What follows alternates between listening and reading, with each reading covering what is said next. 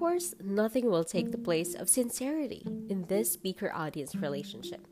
Norman Vincent Peale once gave some very useful advice to a fellow minister who was having great difficulty keeping the audience intent upon his sermons.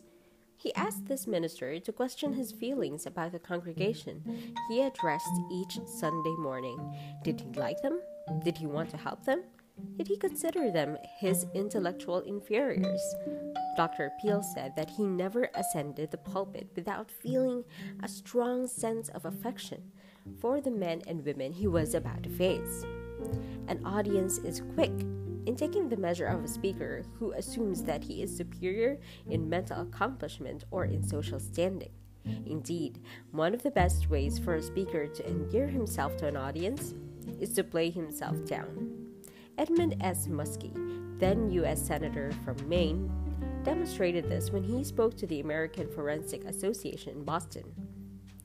I approached my assignment this morning with many doubts, he said. In the first place, I am conscious of the professional qualifications of this audience, and the question the wisdom of exposing my poor talents to your critical view. In the second place, this is a breakfast meeting, an almost impossible time of day for a man to be on guard effectively, and failure in this respect can be fatal to a politician. And thirdly, there is my subject the influence which debating has had on my career as a public servant. As long as I am active politically, there is likely to be a sharp division of opinion among my constituents as to whether that influence has been good or bad. Facing these doubts, I feel very much like the mosquito who found himself unexpectedly in a nudist colony. I don't know where to begin. Senator Muskie went on from there to make a fine address. Adlai E. Stevenson laid himself down at the beginning of a commencement exercise address at Michigan State University. He said, My feeling of inadequacy on these occasions brings to mind Samuel Butler's remark when he was once asked to talk about how to make the most out of life.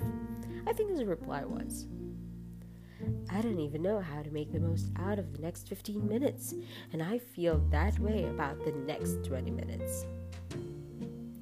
The surest way to antagonize an audience is to indicate that you consider yourself to be above them. When you speak, you are in a showcase and every facet of your personality is on display. The slightest hint of braggadocio is fatal. On the other hand, modesty or modesty inspires confidence and goodwill. You can be modest without being apologetic. Your audience will like and respect you for suggesting your limitations as long as you show you are determined to do your best. The world of American television is a demanding one, and every season top rated performers fall under the withering fire of competition. One of the survivors who comes back year after year is Ed Sullivan, who is not a television professional, but a newspaper man. He is an amateur in this fiercely competitive field, and he survives because he doesn't presume to be anything but an amateur. Some of his mannerisms on camera would have been handicaps for anyone with less natural appeal. He cups his chin in his hand, hunches his shoulders, tugs at his necktie, stumbles over words. But these failings are not fatal for Ed Sullivan. He doesn't resent people for criticizing these faults.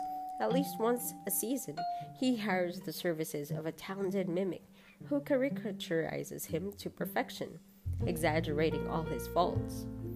Ed Sullivan laughs as unaffectedly as everyone else when this performer holds the mirror up to nature.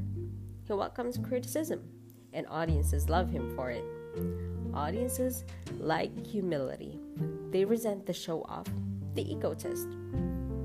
Henry and Dana Lee Thomas, in their book Living Biographies of Religious Leaders, said of Confucius, He never tried.